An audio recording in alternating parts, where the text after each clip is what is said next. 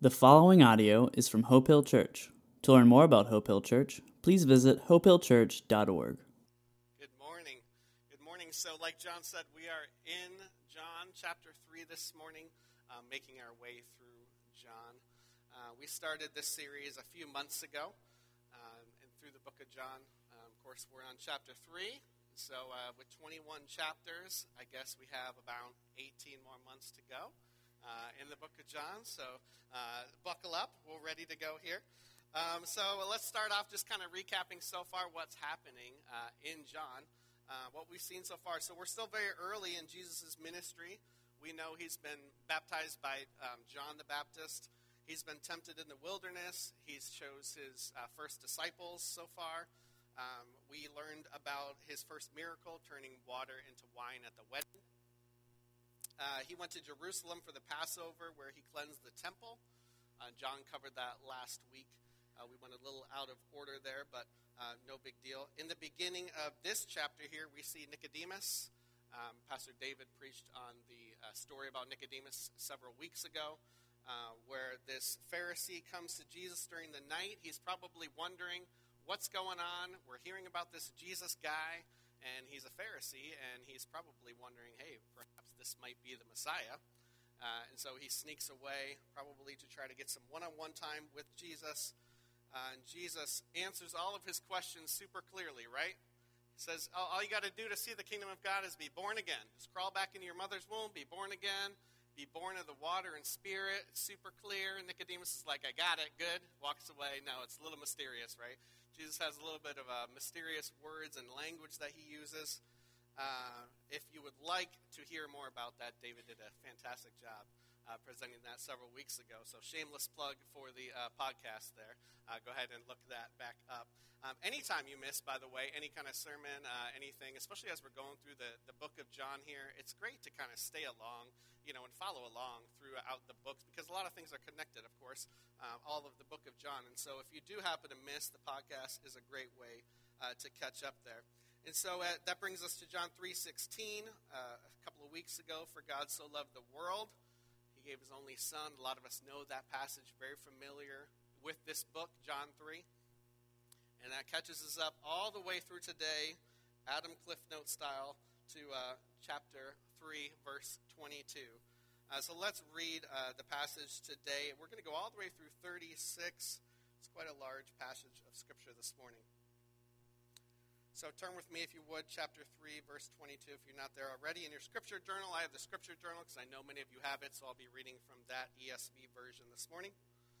So 22 says, After this, Jesus and his disciples went into the Judean countryside, and he remained there with them and was baptizing. John also was baptizing at Aenon near Salim, because water was plentiful there, and people were coming and being baptized, for John had not yet been put in prison. Now a discussion arose between some of John's disciples and a Jew over purification, and they came to John and said to him, Rabbi, he who was with you across the Jordan, to whom you bore witness, look, he is baptizing, and all are going to him. John answered, A person cannot receive even one thing unless it is given him from heaven. You yourselves bear witness that I said, I am not the Christ, but I have been sent before him. The one who has the bride is the bridegroom. The friend of the bridegroom who stands and hears him rejoices greatly at the bridegroom's voice. Therefore, this joy of mine is now complete. He must increase, I must decrease. He who comes from above is above all. He who is of the earth belongs to the earth and speaks in an earthly way. He who comes from heaven is above all. He bears witness to what he has seen and heard, yet no one receives his testimony. Whoever receives his testimony sets a seal to this, that God is true. For he whom God has sent utters the words of God, for he gives the Spirit without measure. The Father loves the Son and has given all things into his hand. Whoever believes in the Son has eternal life. Whoever does not obey the Son shall not see life, wrath of God remains on him. Father, we thank you for your word this morning. We thank you that uh, we have the opportunity to gather together and do a Bible study like this and, and listen to your words. God, we pray that you'll, uh, as we uh, dive into your word this morning, that we will uh, listen to you, our hearts would be open to you, and we would see you for who you truly are, God, and our lives would be different because of it. In Jesus' name, amen. So, uh, so far we've seen this theme of John. We know um, from chapter 20, um, John basically tells us what the purpose of the book is. Um, John tells us that this book, I write this book so that you may believe that Jesus is the Son of God, and that in that believing you may have life. And so, through that lens, then, that we want to look uh, at this passage of Scripture today in John chapter 3, uh, it's all about believing in Jesus, who Jesus is. And that's what we're going to see. That's what we're going to see this morning who Jesus is, and then what does that mean for our lives? How do we respond to that? How, how is our life changed uh, through the way that we see Jesus? And so we have this kind of rather unique story uh, in John. We're going to kind of go uh, uh, line by line in, in a way here. Um, there's a lot of meat here, there's a lot of things to kind of digest. We want to make sure that uh, we spend some time really digging in this morning. So the scene is this we have two different groups baptizing. Uh, we have John, John the Baptist and his disciples baptizing on one side of the river. We have Jesus and his disciples baptizing on the other side of the river, very close, probably just a few miles apart. Um, verse 24 gives us kind of a unique timeline here, where in parentheses it says, For John had not yet been put in prison. We know from the other Gospels that uh, Jesus doesn't go to Galilee until after John has been put in prison. And so we know here then that this is before that is occurring. So we have these simultaneous ministries happening. John the Baptist and Jesus, two pretty amazing guys, uh, ministry at the same time. And this issue kind of breaks out. There's a discussion among some church people, um, surprisingly, right? That uh, we have this question about purification between this Jew and John and his disciples, and it's about purification. It doesn't tell us a lot about what this purification, this question was about. We can probably assume that the Jew uh, and the disciples were talking about the different types of baptism. We got Jesus baptizing, we got you baptizing. I understand what baptism is about uh, for repentance, for forgiveness. That's we're signifying that at this time. Uh, it's not quite Christian baptism yet, um, but we don't really know uh, all the details of that. But what happens is this then escalates into this comparison. Right? John's disciples start to get a little jealous, and uh, they, they become to realize that all of these people are leaving their group, John the Baptist's group, and they're going to Jesus' group. Why are all these people leaving us and going to Jesus and this other guy? And so they bring this to John's attention. They come to John and they say in verse 26, Rabbi, notice they address him, Rabbi, teacher, he who was with you across the Jordan, don't even name Jesus. This guy that was with you, remember that guy you were talking about across the, the Jordan there?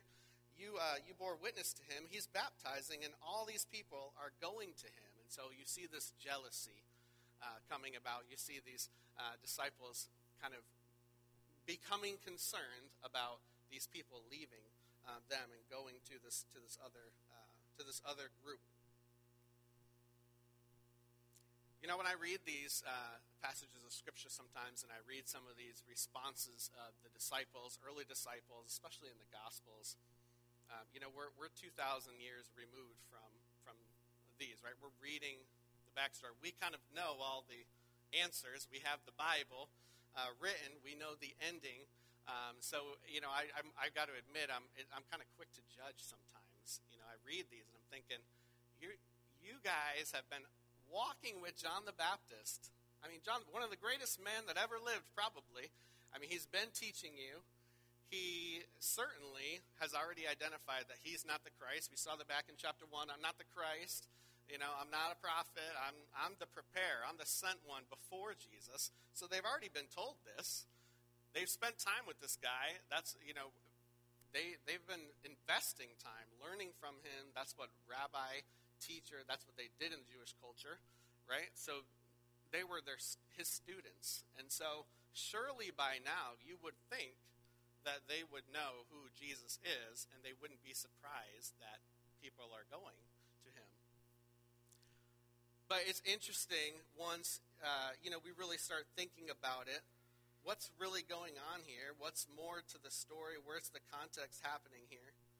And, and, first of all, I would just say, you know, in, in the Jewish culture, you know, the, this, this idea of a rabbi or a teacher and a following and a discipleship, that was really important in their time, right? They were, they were spending all their time with John the Baptist. And so you wanted to imitate John the Baptist. You wanted to do what he was doing. You wanted to respond in the way he was responding. You wanted to learn from him and gain all of his knowledge. I mean, so certainly there is a bit of a sense of pride for sure, right? That this is your teacher and other people are leaving your teacher for another teacher. So it does kind of make sense a little bit more when you start to understand possibly what was going through their minds and, and what they were thinking about. But just like Nicodemus earlier on in this passage, they're really unaware of who Jesus really is. So either they really never knew or never really got it when John the Baptist was uh, teaching them before, or maybe they've just simply forgotten who it is in the midst of this situation, in the midst of these emotions, in the midst of these people leaving and they become jealous. They've just forgot who Jesus is it's probably one of the two. And so let's look at what John's response is. They come to him and, and they say, All these people are leaving. And, and John responds, right? And he says, Man, we got to increase our, our marketing a little bit. Man, maybe we get some new band members up in here. Maybe we uh, get a better website. We got to get some crowds going, right? We got to we got to get these people back, you know, right? That's what he says, right? says in uh, 20, uh, 27, right? We gotta we gotta gather the crowds back, right? He's all about the crowd. No, of course not. Yeah, it's not about the crowds, right? He answers back, and he has an amazing perspective. This is very much a Jesus response. You know, I, I first read this. You know, it's this is this is like something exactly like what Jesus would say. What does he say? John tw- uh, 20, uh, 327, sorry.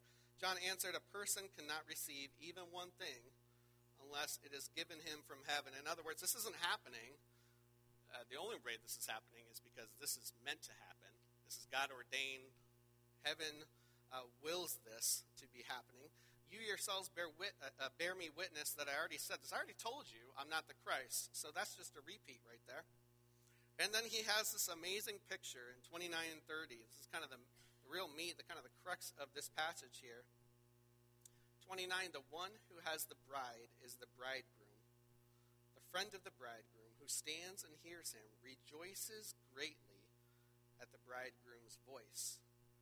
Therefore, this joy of mine is now complete. He must de- increase, and I must decrease. So we have a lot going on there. Right? We have this picture of a wedding. We have three uh, different characters. We have uh, the bride, the bridegroom, and the friend of the bridegroom. So who's who in this story? We want to make sure we know who's who in this story. The bride. Hopefully, we know who's who here. The bride would be the church right? The believers who are going to Jesus, the, the ones who are being gathered by Jesus. Bridegroom then is Jesus. If the bride is going to the bridegroom, going to Jesus, we know that that is the bridegroom. Then the friend of the bridegroom, he's talking about himself. Right? John the Baptist is the bridegroom. He's a friend of the bridegroom. Probably in this case, we could think of him as the best man. And it says he's rejoicing greatly while he's watching all of this unfold picture this wedding. Uh, you know, uh, now it's a little bit different if you've been to a wedding recently, or certainly in our culture. Who's the wedding all about? The bride, right? So a little bit different maybe in, in this time here. Wedding's all about the bridegroom, but he's he's watching this unfold, right? The bridegroom is getting all of the attention. You know, All the attention's going to the bridegroom. All eyes are on the bridegroom. We got cameras flashing. We got rice flying everywhere. We got people doing the lion dances. We have a big party wedding going on, and no one's paying attention to this guy in the corner that was just the bridegroom's friend, know, the best man, right? All eyes are on Jesus, and it says he is rejoicing greatly. This is very contrary to the way a lot of you and I would respond, and of course, the same uh, for his disciples here. This is confusing. This is backwards, much like the kingdom of God. It's very upside down, right, in the way that uh, we think about it. And so he's rejoicing greatly. And what is he rejoicing greatly at? The end of verse 29 says, Rejoicing greatly at what? The bridegroom's voice. Underline circle voice I think it's an important word. I think he could have used a lot of different words here, and he could have said a lot of different things. I think choosing this is very intentional. If we flip back to chapter 1, 23, We know that he says he is the voice, John the Baptist. I am the voice of one crying out in the wilderness. That's his voice, one crying out in the wilderness.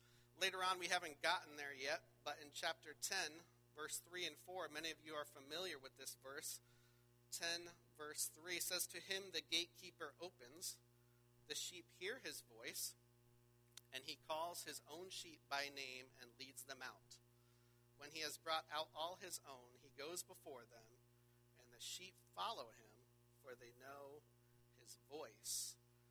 And so, what's happening here is we see that the shepherd's voice is becoming superior, greater than, more important than, louder than the voice in the wilderness and becomes to replace that voice in the wilderness. Do you know when Jesus speaks? Do you know his voice? Do you hear it? As his church, as his bride, do you know it? John the Baptist is rejoicing greatly that this is happening. He actually says, The joy of mine is now complete. He must increase, and I must decrease. This is all about Jesus, right? And he's happy about that. This is exactly what he sees happening here.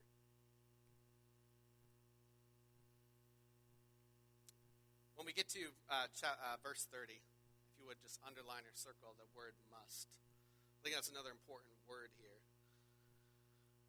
Oftentimes, this is a very well known verse. He must increase, I must decrease. I think we often think of humility, right, right away. I think that's the kind of the common, you know, uh, inference here. Was a great demonstration of humility for sure. John the Baptist is humbling himself uh, in the midst of this situation.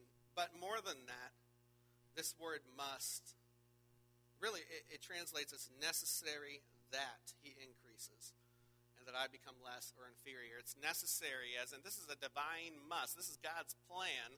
This is God's sovereign plan for this to happen, for Jesus to increase. Jesus will be exalted. He will be glorified. This will happen. This must happen. John the Baptist is declaring that he's watching God's sovereign plan unfold in front of him using this wedding analogy and he just takes great joy. He's filled with joy. His joy is complete in watching God's divine plan come together.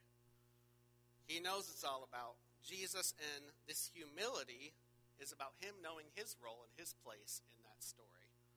And so that's where we come to verse 31 here. Why must he increase? Why must we decrease? So, who is Jesus? And these verses here, 31 through 36, give us uh, a very clear theology of who Jesus is, probably one of the most clear um, descriptions of who Jesus is in, in the Bible. So it says, He who comes, verse 31, he who comes from above is above all. He who is of the earth belongs to the earth and speaks in an earthly way. He who comes from heaven is above all. So, so far, we see that Jesus is above all, and we're starting to see a contrast between Jesus and John the Baptist. John the Baptist being of the earth, Jesus being above all and from heaven. He bears witness to what he has seen and heard, yet no one receives his testimony. Whoever receives his testimony sets a seal to this that God is true. For he whom God has sent utters the words God. So Jesus is speaking the very words of God. He speaks with authority, he speaks as the Son of God. He speaks firsthand. He knows he is God, not like John the Baptist, who has to rely on Jesus. For he whom God has sent utters the words of God, for he gives the Spirit without measure. And the Father loves the Son has given all things into his hand. How many of you guys remember when you were younger? We sing, He's got the whole world in his hands, right? He's got the whole world in his hands, got you and me and brother in his hands, right? What is that talking about? When we place something in someone's hand, right? There's an authority, there's a control, there's a rulership that goes along with that, lordship that goes along with that. Jesus is Lord over all things, not some things, all things. Whoever believes in the Son has eternal life. Whoever does not obey the Son shall not see life, but the wrath of God remains on him. And so we can see this is who Jesus is. Jesus is from heaven. He's above all. He speaks the very words of God. The Father loves him. The Father has given him all things. We can trust him because of this, right? We can know who Jesus is, and it's important that our response reflects our knowledge and understanding of who Jesus is. It's interesting in verse 36 here. It says, Whoever believes in the Son has eternal life. Whoever does not obey the Son you would think, right, we're contrasting, the opposite of belief would be unbelief, but not so here. We see that the opposite of belief is disobedience. And so the in you know we can infer then that faith and our decision to believe in Jesus is accompanied by obedience. And the lifestyle is what's being emphasized here. That it's not just about belief, in the Son. It's about the lifestyle, which, which goes back to John the Baptist and his response. He must increase, and I must decrease. That's what this is all about, is that lifestyle change of him increasing and us decreasing. What does that look like? What does it look like every day? You know, we read the scripture, he must increase, I must decrease. I think it looks a lot like this. Imagine if we woke up every morning and we just prayed, God, what I really want to do today is to bless you. What I really want to do today is honor you in all things. And everything I say and do, I want to honor you. We're giving ourselves over to God. We're giving ourselves over to Jesus and allowing him to work through us. I remember a sermon uh, that Pastor Gary preached. I don't think Gary's in here. I think he's with the children uh, about a year ago or so, and it stuck with me ever since.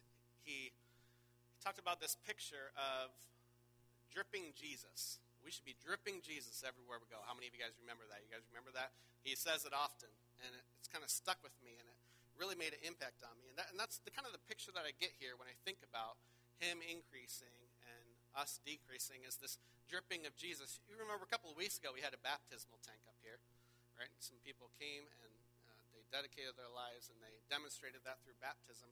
And they got out of the water and they walked across stage, and what happened? They left a trail of water, right? Why? They were soaked with water. Their clothes were soaking, their body was soaking.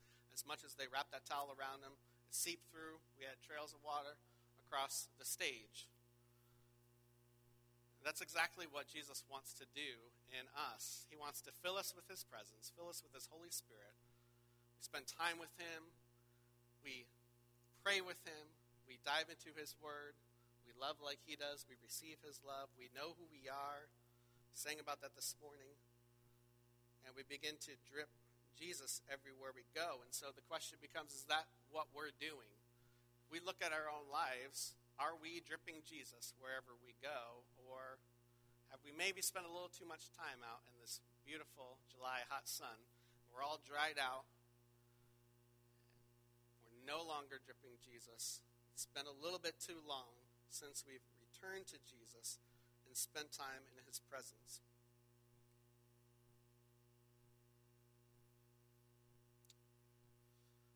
I believe the word for this morning, Jesus is challenging us on this and what this means to decrease and he increase.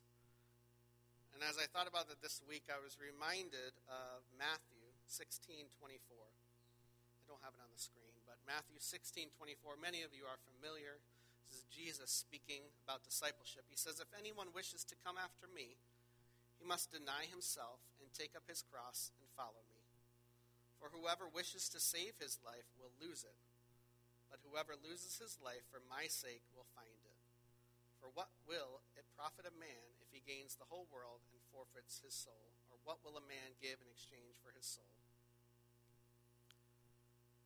I believe that's what we're talking about here denying ourselves, taking up our cross to follow Jesus. There's sacrifice in that. Jesus is saying here in Matthew that no other relationship, no other thing is more important than me, Jesus, my relationship with you. That has to be number one. It's Easier said than done. You know, I think about my own life. I think about uh, you know, what's, what gets in the way of Jesus' work in me? What, what areas of my life do I need to become less in and allow Him to become more in? When people look at my life they see me, do they see more of Jesus or do they see more of Adam? And maybe there are particular areas of your life that you feel uh, for yourself that that's going on. For me, I think about uh, my job. uh, many of you know, if you've worked with me at all, if you know me, for those of you who are in my community group, you probably know me a little better. My family's over here, they know me very well. Um, I'm a planner a bit of a planner. They're probably laughing. Um, you know, I like to strategize. I like to think. I'm always thinking about the next thing. Um, I'm one of those people that I just think about, you know, five years down the road. Okay, where do I see myself? Where do I want to be? What does success look like five years from now? Okay, so so what do I need to do to get there? Here's all the steps. I'm going to lay them all out. I'm going to execute them perfectly, and I'm going to achieve that success. And then I get there and I achieve that success and it starts all over again. All right, I got there. What's next? It's not all bad. I, I mean, I believe God gifted me in that way for reasons. Right? Use them for His kingdom, use them for good.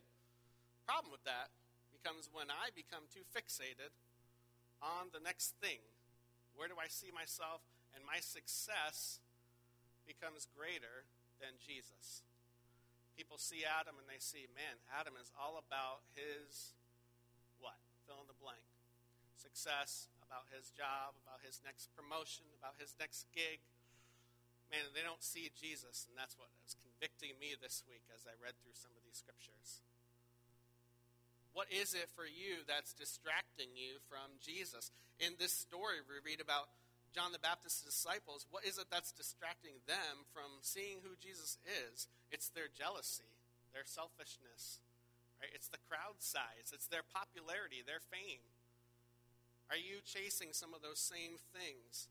Are you chasing fame, popularity? Are you chasing success, money, the American dream? Not all bad. Some things, not all bad. But when it becomes the loudest thing in your life and begins to drown out the shepherd's voice, that's when it becomes the problem. Are we willing to allow Jesus to be the loudest voice in our lives, like John the Baptist here? Step into the background, fade into the background, and allow Jesus to be number one in our lives.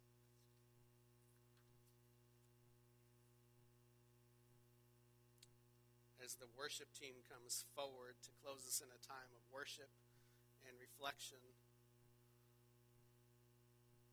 I believe Jesus is saying this morning, I want to increase my presence in you. I want to increase my presence in you.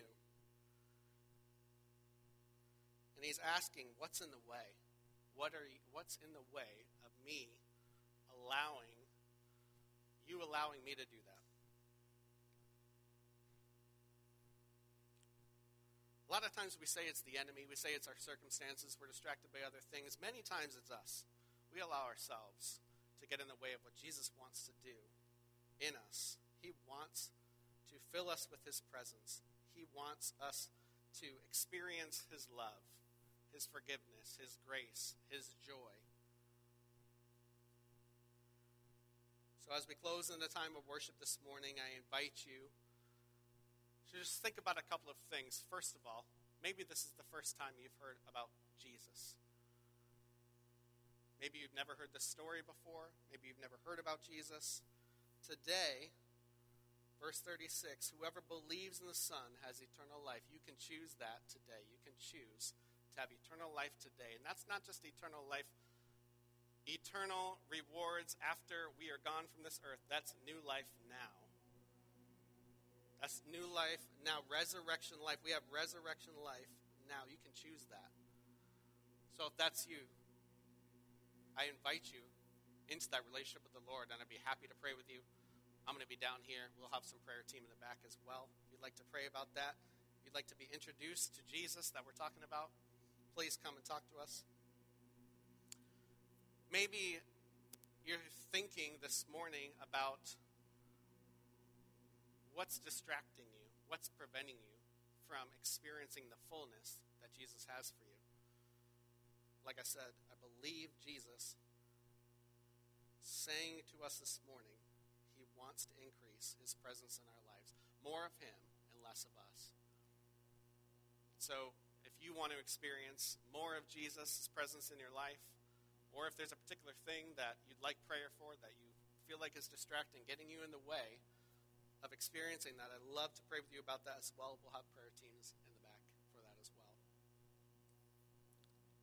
Of course, none of these things would be possible if Jesus did not do the work that he did on the cross. We know at one of the last meals that he had with his disciples, he took a piece of bread and he said, This is my body, it's broken for you. And he took the cup and he said, This is my blood, it's shed for you. Do this as often as you remember it. So we have stations up here, table up here, and uh, we have one in the back as well. So I invite you now just to respond as you feel the Lord would lead you in a time of communion, and a time of prayer.